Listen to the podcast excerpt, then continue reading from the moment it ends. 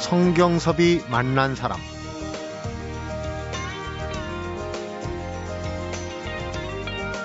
요즘 봄의 전령사죠. 복수초가 피어나고 있는데요. 겨울이 지나고 채 녹지 않은 땅을 비집고 제일 먼저 올라오는 복수초의 키가 한 10cm 정도는 되는 것 같습니다. 흙이 가장 단단하고 차가울 때 피어난 꽃이 채 20cm도 안 되는 작고 가녀린 복수초라는 봄이 선물처럼 주는 교훈이 아닐까 싶네요. 성경섭이 만난 사람, 오늘은 김성수 문화평론가와 함께하는 문화탐방, 그리고 장석주 시인과 함께하는 인문학 카페로 만나봅니다.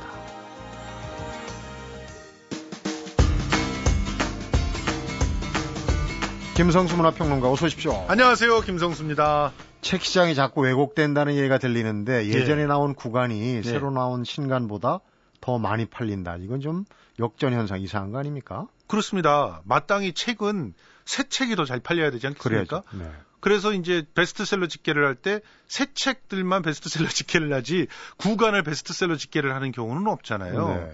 그런데 한국 출판인 회의가 근본에 이 도서 유통 판매 채널별 현황 실태 조사 연구 보고서라는 긴 제목의 연구 보고서를 냈어요. 네. 쉽게 말해서 우리나라에서 시장 그 책 시장 중에서 어떤 채널로 판매가 되는지 그리고 또 그 채널들은 각각 어떤 비중을 차지하고 있는지 또 그 채널별로는 어떤 특성이 있는지 이런 거를 이제 조사를 해가지고 발표하는 그런 어, 보고서인 겁니다. 예전에는 뭐 서점만 있었는데 지금은 온라인, 오프라인 뭐 아, 굉장히 진짜 많아졌습니다. 네. 예. 그런데요. 반대의 현상, 다시 말해서 옛날에 만들어 놓은 책들이 요즘 새로 나온 책들보다 더 잘 팔리고 있는 이런 현상이 한국 출판 시장에 두드러지고 있는 하나의 현상으로 지적이 된 겁니다. 네. 출판 시중이 그러니까 어떻게 될까요? 위축될 수밖에 없겠죠. 위축되겠죠. 왜냐하면은 옛날에 그 만들어 놓은 책들 그 책들은 다 팔리고 나면 이제 없어지는 그런 책들이란 말이에요. 근데 그런 책들이 새로 나온 책들의 판매를 압도하게 된다? 그러면 어 자꾸 새 책들은 더 안 찍게 되는 그런 현상들이 벌어지겠죠? 왜 이런 일들이 벌어졌느냐? 도서 시장의 주류가 된 곳들이 인터넷 서점들 아니겠습니까? 네. 이 인터넷 서점들이 구간 예전에 만들어 놓은 책들은 할인을 할 때 큰 제약이 없어요. 음. 그런데 신간은 10% 안에서 할인하도록 제약이 있게 되지 않, 않겠습니까? 그렇죠. 이러다 보니까 할인 경쟁을 뭘로 펼치냐면 구간을 가지고 할인 경쟁을 펼치고 있는 덤핑을 겁니다. 하는 건가요? 그러니까? 예. 그러다 보니까 인터파크, 예스24, 알라딘 세 개의 인터넷 서점의 평균치를 내봤더니 어, 2007년에는 구간 옛날에 만들어 놓은 책의 비중이 43.3%였다고 합니다. 근데 2011년에 61.3%로 올라갔어요. 반이 넘었어요. 그러니까 전체 시장 중에 구간이 차지하고 있는 비중이 61.3%가 됐다. 음. 이렇게 되면은 어, 오프라인 서점들은 경쟁을 할 수가 없고요. 오프라인 서점들 보세요. 구간이든 신간이든 다 들어오는 가격이 똑같습니다. 그런 상태에서 할인 판매를 할 수 있는 여건이 적은데 인터넷에는 이렇게 구간의 판매들이 심해지니까 몰락이 가속화되고 있는 상황이죠. 네. 어, 한국 출판인 회의, 단연봉 출판사들의 모임입니다. 그리고 예를 들어서 사제위 같은 것도 막 어, 단속을 하고 이런 일들을 하고 있는 데가 출판인 회의예요. 그러니까 건전한 시장을 육성하고 또 시장의 흐름을 파악하고 이런 일들을 주로 하면서 그 도서 출판 시장을 지키고 있는 지킴이인 네. 셈인데 4년 만에 이 조사를 한 자료가 아주 충격으로 와 다가오기 때문에 이렇게 네. 지적이 되는 것입니다. 좀 전에 얘기했지만은 출판사들이 새 책 내고 싶은 생각이 들겠습니까? 잘 안 들 것 같은데요. 예, 그래서 실제로 그 조사를 해봤어요. 자, 신간, 발간 어떻게 에, 달라졌는가? 설문에 응한 180여 곳의 그 출판사들의 신간 종수가 어, 2008년에는 3,229종이었다고 합니다. 근데 지금 2011년에 2,473종으로 무려 23%나 줄어들었습니다. 와. 신간의 배본 부수도 2005년 이전까지는 한 1,500부 정도 배본을 했다고 합니다. 근데 최근에는 한 600부 정도가 일반적이라고 하니까 네. 기본적으로 책을 처음 만들어 찍을 때 덜 찍어요. 덜 찍고 덜 배포를 하고 음. 어 그런 것들이 관행이 되면서 전체 시장의 수익률이 당연히 줄어들게 되죠. 왜냐면 서점들도 예. 제살 깎아먹기 아닙니까? 전체적으로. 그렇죠. 실제로 보십시오. 신간을 할인을 덜 준 상태에서 많이 팔아야 수익률이 높아지는 겁니다. 수익률이 높아지다 보면 그걸 가지고 재투자를 많이 하게 되는 것인데 실제로 이런 게 예, 줄어들다 보니까 매출액은 조금 늘어나지만 어, 실질 매출액, 순이익, 뭐 또 수익률 이런 것들은 떨어지는 현상들이 벌어지고 있는 겁니다. 네. 어, 실제로 지금 현재 인터넷 서점들 어, 평균 어, 연간 수익률을 봤더니 2010년은 마이너스를 기록했었고요.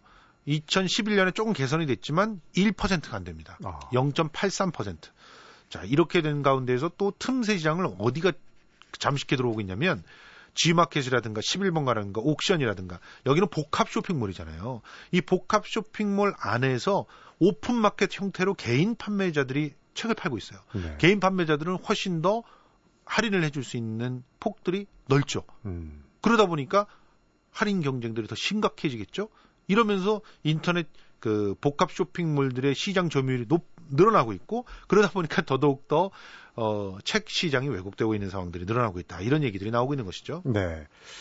이 유통이라는 건 사실은 이 당장 지금만 볼 게 아니라 앞으로 이 책 출판 문화 자체의 어떤 예. 근간이 되는 거 아니겠습니까? 그렇습니다. 그러다 보니까 왜곡이 되면은 이렇게 왜곡이 되다 보면은 오프라인 서점들이 줄어들고 있는 걸 막을 수가 없고요. 그리고 또 대형화되는 것도 막을 수가 없게 되고요. 네. 왜냐하면 덩치를 키워서 인터넷 서점들과 싸워야 되지 않겠어요? 경쟁력이 있어야 예, 그리고 복합 쇼핑몰 같은 데서는요 포인트로 막 책을 살 수가 있어요. 그러면 당연히 그 거대한 서점이 아니면 이런 복합 쇼핑몰에 어떻게 대항을 할 수가 있겠습니까? 네. 이러다 보니까 그 대안으로 이런 얘기들이 나옵니다. 도서 정가제를 다시 한번 보완을 해야 되는 거 아니냐 이런 음. 얘기가 나오는데 또 한편에서는 규제만이 능사가 아니라 정가제가 사실상 붕괴됐다고 보는 게 옳다. 그러면 뭘 해야 되는가?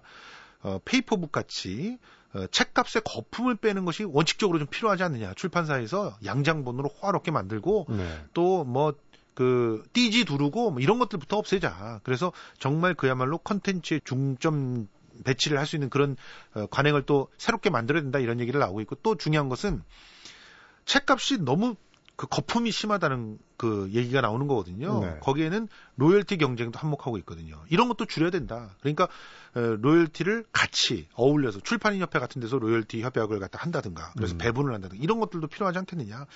또 책 을 나누는 현상, book sharing이라고 우리가 얘기하죠. 네. book sharing을 통해서 어떻게 보면 구간 할인 경쟁이 심해지는 거는 내가 꼭 책을 사야 된다는 이런 생각들이 있기 때문이잖아요. 그러니까 어, 책을 갖다가 돌려보기를 많이 하고 또 음. 도서관 같은 데서 책 읽는 습관을 길러주고 어, 책은 문화로 접근해 들어가는 이런 현상들이 늘어난다면 오프라인 서점들도 살릴 수 있지 않겠느냐 이런 얘기들이 나오고 있는 것이거든요. 네. 아무튼 어, 우리가 책을 소비하는 문화 근본적으로 좀 어, 다시 재점검해야 될 시기가 아닌가 하는 생각을 해봅니다. 책도 어떻게 보면 인체에 비유하면은 이 혈류가 잘 예. 흘러야지 뭐 동맥경화가 되고 하면은 어딘가에서 이제 병이 날 수밖에 없지 않나 이런 생각이 듭니다. 그렇습니다. 노래 한 곡 듣고 가겠습니다. 잭슨 브라운입니다. Load Out Stay 접속곡입니다. Now the seats are all empty. Let the Pack it up and tear it down. They're the first to come and the last to leave. Working for that minimum wage. They'll set it up in another town.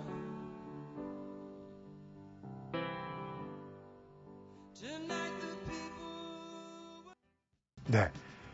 연극도 그렇고 뭐 콘서트 관중 관객이나 일반인들이 참여하는 이제 참여형이 인기를 끌기에는 참 좋은 요소들이 있어요. 그런데 예. 댄스에도 커뮤니티 댄스라고 참여형 커뮤니티 댄서가 또 댄스가 붐이라고 보는 소식이네요. 예, 그렇습니다. 그 지금 참여형 공연이라고 하면은 어 여러분들이 생각하실 때 그 요즘에 보면은 그 공연을 하다가 중간중간에 이제 관객들 불러와 가지고 뭐 하고 이런 식의 공연들이 참여형 공연인가 생각하기가 쉬운데 네. 그 정도를 넘어서는 거예요. 아예 앞에 나와서 공연을 하는 사람들이 그 일반 시민들인 경우를 말하는 겁니다. 처음부터. 예. 음.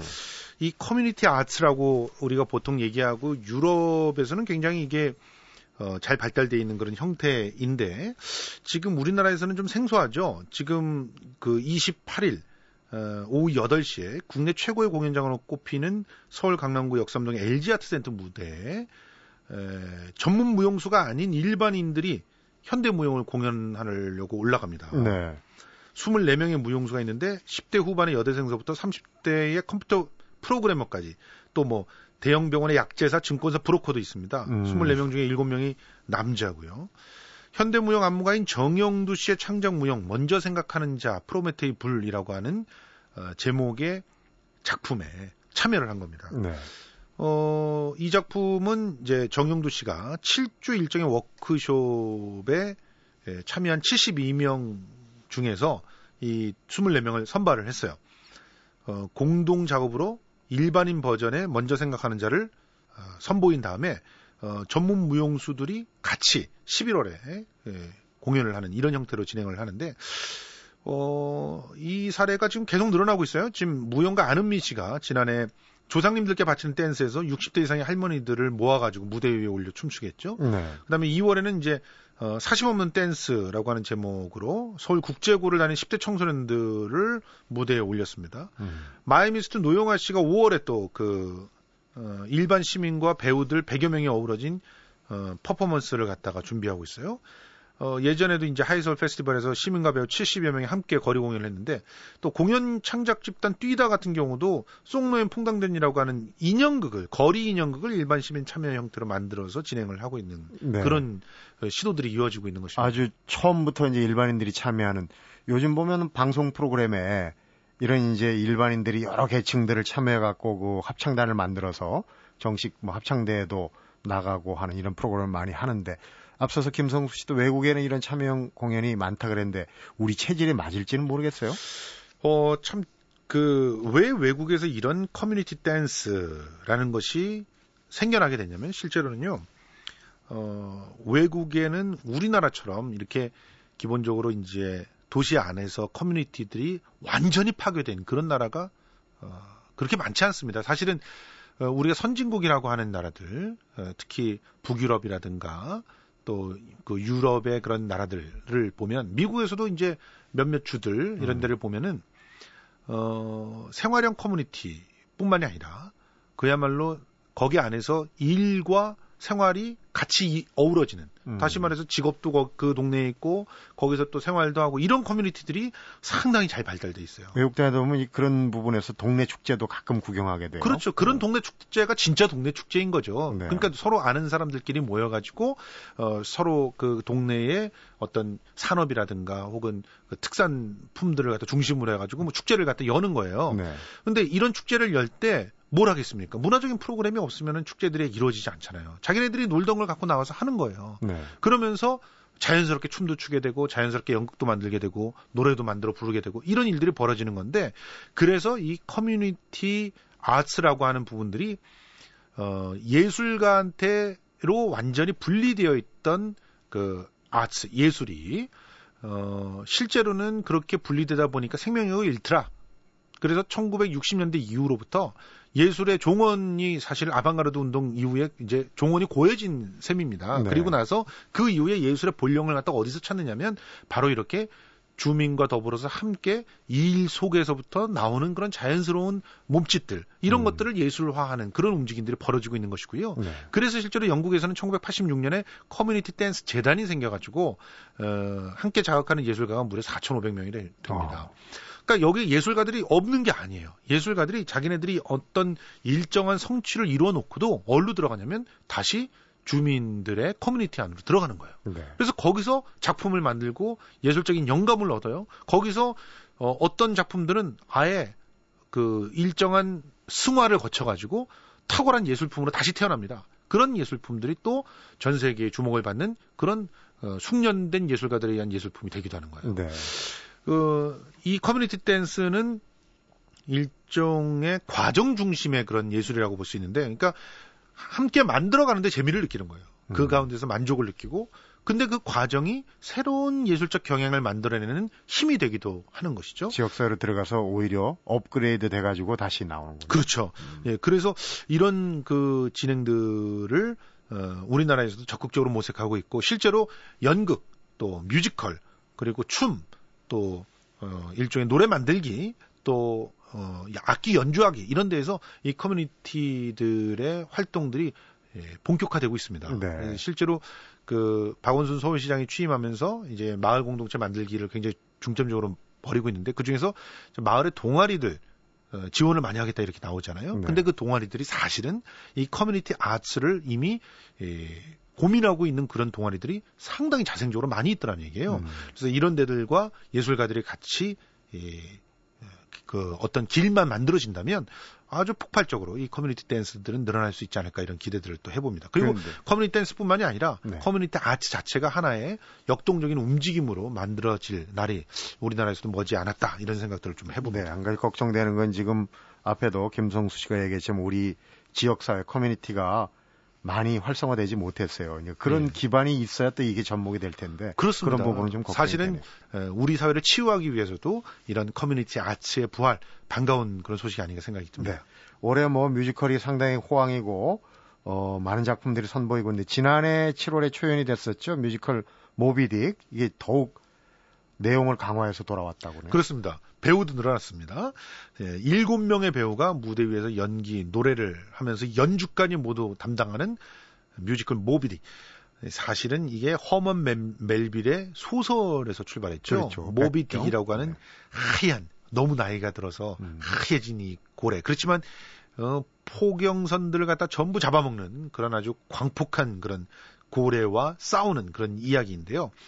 이 작품은 처음에 등장했을 때 음, 캐릭터와 악기를 매칭시키고 그리고 매칭되어 있는 그런 캐릭터들이 모비딕이라고 하는 고래를 어, 가상의 고래예요. 가상의 지금 여기 이 공연 장면에서 고래는 등장할 수가 없잖아요. 네, 보이, 그렇죠. 보이지 않는데 그 가상의 고래와 싸우는 그런 장면들을 음악적으로 연출해냈는데 그 가운데에서 어 그야말로 모든 사람들이 운명 공동체가 되고 어, 서로가 공동의 어떤 목적 안에서 변화되는 그런 모습들을 갖다가 흥미롭게 관객들이 지켜보게 했는데 그러면서 관객들도 하나가 되는 그런 음. 경험들을 갖다 펼쳐냈는데 어, 새롭게 선보이는 모기, 모비딕은 중국장으로 무대를 옮겼거든요. 그러면서 시, 그 신곡도 생겼고요.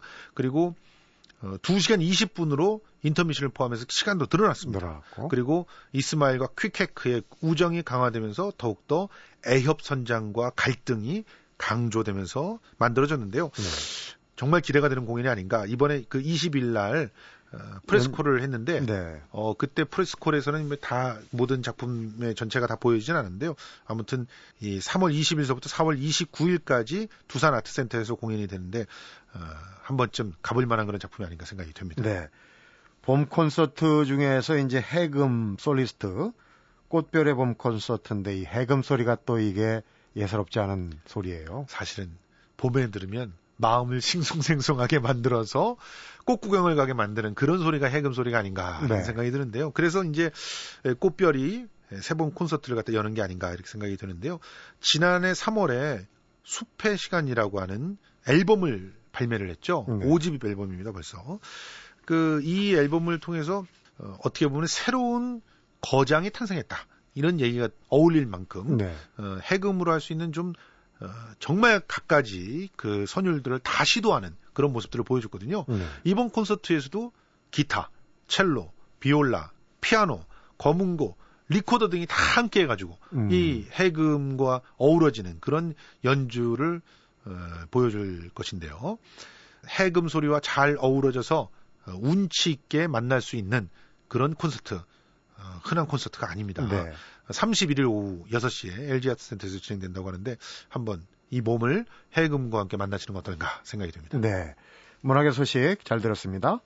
고맙습니다. 성경섭이 만난 사람 오늘은 김성수 문화평론가 또 장석주 시인이 함께하는 문화탐방과 인문학 카페로 함께하고 있습니다.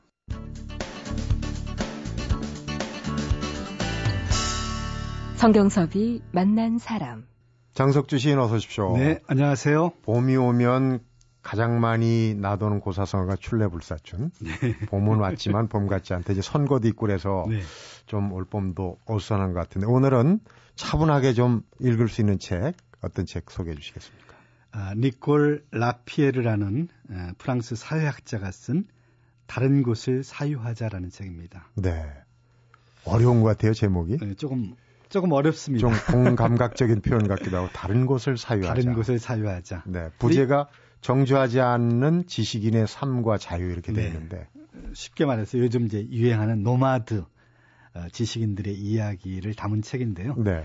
우선 이 제목이 그 우리는 항상 다른 곳을 사유한다라는 그 몽테뉴의 수상록에 나오는 기분 전환에 대하여라는 장에 나오는 문장입니다. 아, 그렇군요. 네. 네. 그러니까 그 다른 것을 사유한다. 그러니까 이것은 지금 우리가 살고 있는 장소, 시간에 구속되는 것이 아니라 음. 뭔가 자유롭게 생각한다는 음, 그런 얘기인데 사실 20세기 많은 지식인들의 그 삶을 들여다보면 자기가 태어난 곳에서 붙박이로 살지 못하고 네. 이리저리 떠돌다 죽은 사람들이 많습니다. 그만큼 아주 격동의 세계였어요. 그렇죠. 끊임없이 이동, 이주, 여행 이런 것이 많은 삶이죠. 보통 사람들의 삶도 마찬가지입니다. 끊임없이 경계를 넘어서고 경계를 넘어서서 어, 살아야 되는 삶. 네. 오늘날 뭐 한국만 해도 우리나라만 해도 그 100만 명의 에, 이주민들 혹은 이주 노동자들이 있지 않습니까? 네. 그러니까 더 나은 삶을 찾아서 많은 사람들이 지구상에서 떠도는데 그 떠도는 사람의 숫자가 5억 명이라고 그럽니다. 어, 대단한 네. 숫자네요. 예. 근데 여기서 보면 이제 에, 그 일례로 저는 그 발터 베냐민 같은 사람 지식인들 네. 그분은 이제 그 베를린에서 출생한 굉장히 뛰어난 철학자고 사상가거든요. 근데 베를린에 살지 못하고 파리에서 살았어요. 네. 그리고 그분이 살았던 시대가 이제 나치가 권력을 잡은 세대고 이분이 유태인이니까 네. 필연적으로 어, 생명의 위험을 느끼기 위해서 파리로 옮겼는데 파리가 또 나치에 나치 함락당하죠. 네. 그래서 결국 그 점점점 좁혀오는 어떤 그, 그 자기 생명의 위험을 느껴서 미국으로 망명하기 위해서 1940년 9월 26일 그 스페인과 연결된 국경을 넘어서 망명을 하려고 했거든요. 근데 결국 그 국경을 넘지 못합니다. 피레네 산맥을 넘다가 실패하니까 어, 죽음에 대한 두려움 때문에 그 몰핀을 음. 삼키고 자살을 하죠. 그러니까 이런 그 떠도는 지식인 혹은 그 경계를 넘어서려는 지식인의 비극적인 삶을 보여주는 그런 예로 발터 베냐민이 있고 네. 또 하나는 에드워드 사이드라는 그런 유명한 그 네, 학자가 있는데 이분은 원래 이집트 출신인데 이분은 또 미국에 건너가서 미국의 유명 대학 교수하고 어, 유명한 오리엔탈리즘이라는 세계적인 저작물을 쓴 분이에요. 네. 근데 이분도 역시 예, 자기가 태어난 곳에 살지 못하고 그러니까 전혀 다른 곳에서 살면서 음. 이렇게 학문적으로 뛰어난 업적을 남긴 분이죠. 근데 제가 좋아하는 문장이 그 에드워드 사이드가 아주 좋아했던 문장이기도 한데 네. 이 책에 소개되어 있습니다. 이게 그 12세기 섹슨계 수두사인 위그드 생 빅토르라는 사람이 쓴 말인데요. 조국의 애정을 느끼는 사람은 향락주의자다. 온 대지가 조국인 사람은 이미 용기 있는 사람이다. 음. 하지만 온 세계가 유배지인 사람은 완벽한 사람이다. 네. 이런 문장이 나오거든요. 그는 이 말을 에드워드 사이드는 굉장히 좋아해서 자기 책에 인용하기도 했는데 음. 어, 온 세계가 유배지인 사람들.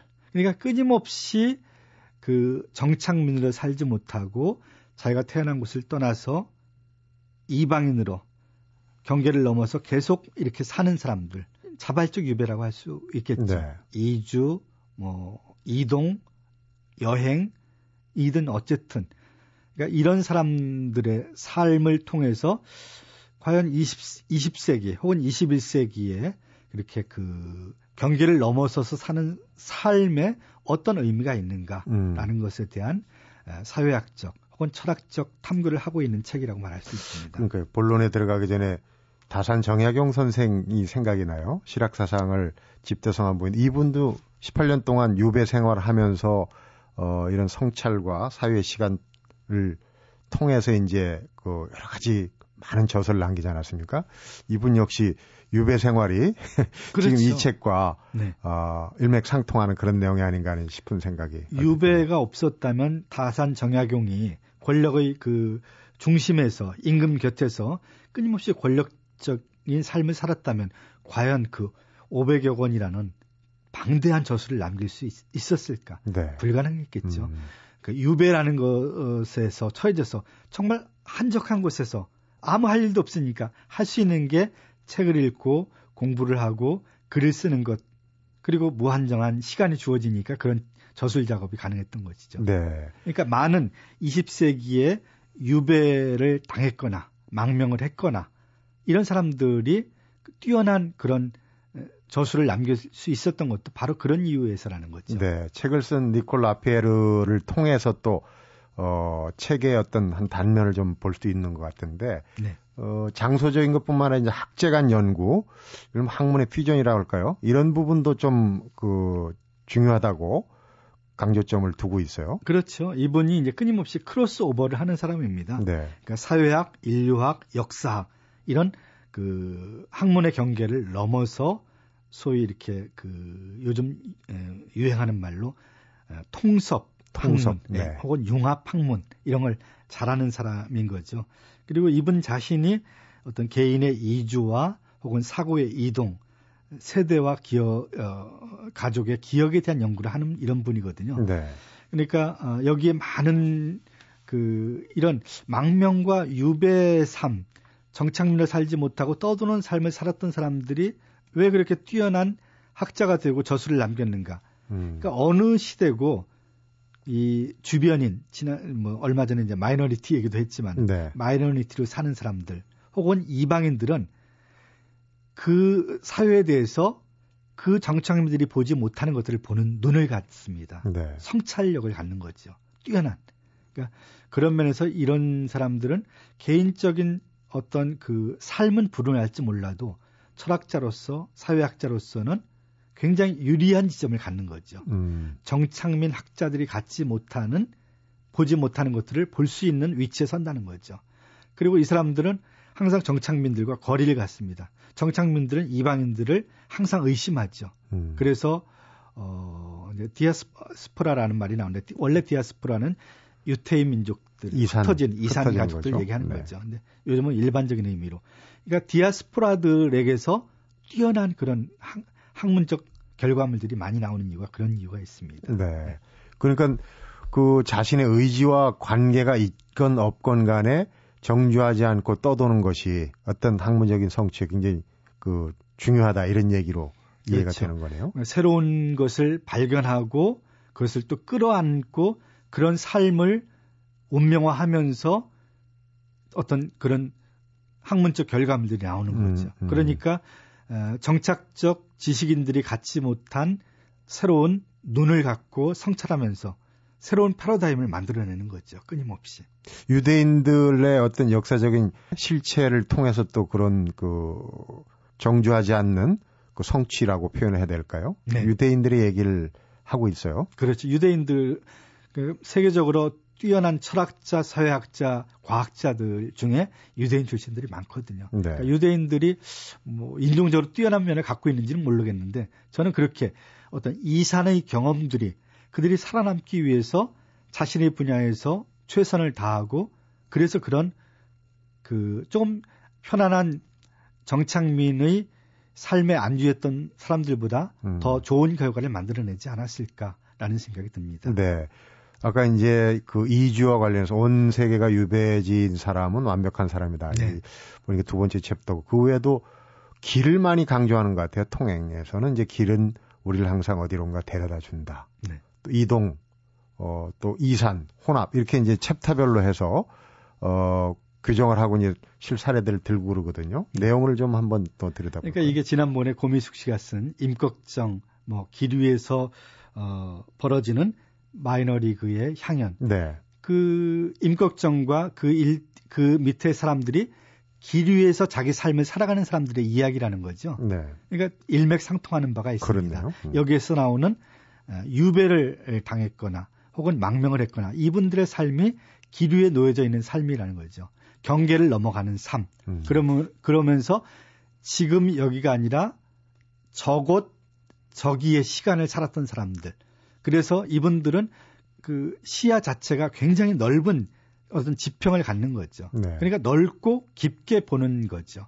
그리고 이제 에, 이 사람들은 또 항상 신분적 불안을 느낍니다. 사이 속에 있거든요. 이곳과 저기의 사이, 경계, 문턱 그런 곳이 이제 뭔가 하면은 어, 공항 국제 공항이 있고 역이 있고 이런 곳들 네. 이런 사이 공간도 중요한 겁니다. 음. 사이 공간에 놓여 있는 사람들입니다. 그 사이라는 공간 속에서 그러니까 정착민들이 갖지 못한 새로운 사회를 한다는 거죠. 우리도 어, 공항에 가면 뭔가 막 가슴이 뛰고 설레고 다른 눈을 갖게 되잖아요. 사물들을 네. 다른 의미로 보기 시작을 한다는 거죠. 그러니까 뭔가 지역적 영토의 경계를 넘어가는 이런 사람들, 또 학문의 경계를 넘어가는 사람들, 사이 공간에 있는 사람들, 이런 사람들은 새로운 눈으로 삶과 세계에 대한 새로운 인식과 해석을 가, 갖는다는 거죠. 음. 예.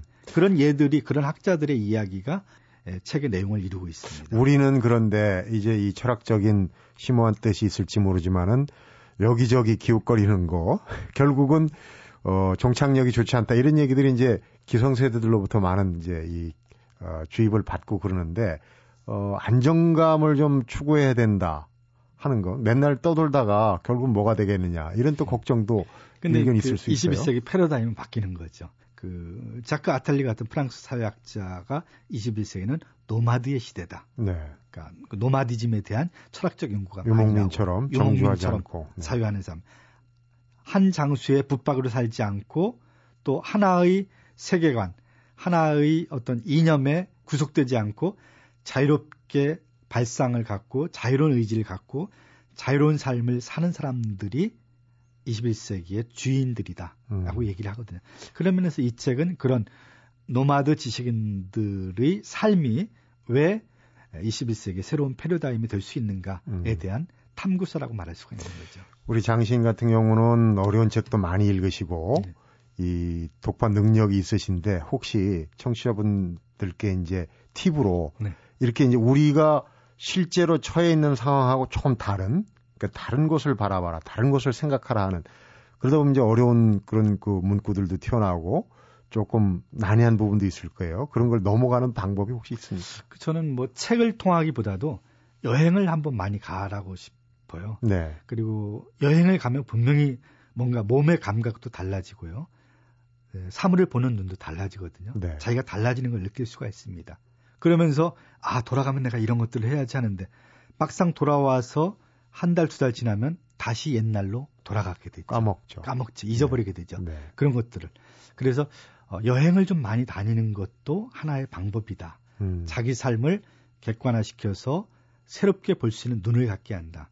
그런 면에서 자식들에게 줄 수 있는 최고의 유산은 여행을 많이 하게 하는 것도 하나의 방법이라고 생각합니다. 음, 그러니까 이제 바꿔 말하면 이런 책을 읽을 때는 여행하는 심정으로 아까 얘기했던 음. 경계지대에 있는 그런 심정으로 마음을 열어놔야 이런 네. 책도 쉽게 받아들일, 어, 받아들일 수 있지 않을까 그런 생각이 네. 듭니다. 오늘 책 소개 잘 들었습니다. 네. 성경섭이 만난 사람 오늘은 김성수 문화평론가 장석주 시인이 함께한 문화탐방과 인문학 카페로 만나봤습니다. 뿌리 있는 놈은 이빨이 없고 날개가 있으면 다리가 두 개뿐이고 이름난 꽃은 열매가 없고 채색구름은 쉬 흩어진다. 사람도 그리해서 기특한 재주와 화려한 기회가 뛰어나면 공명이 떠나가서 함께하지 않는다. 세상 이치가 그러하다. 고려시대 학자 이인로의 얘기인데요. 성경섭이 만난 사람 오늘은 얘기로 마무리하겠습니다. 좋은 주말 되시기 바랍니다.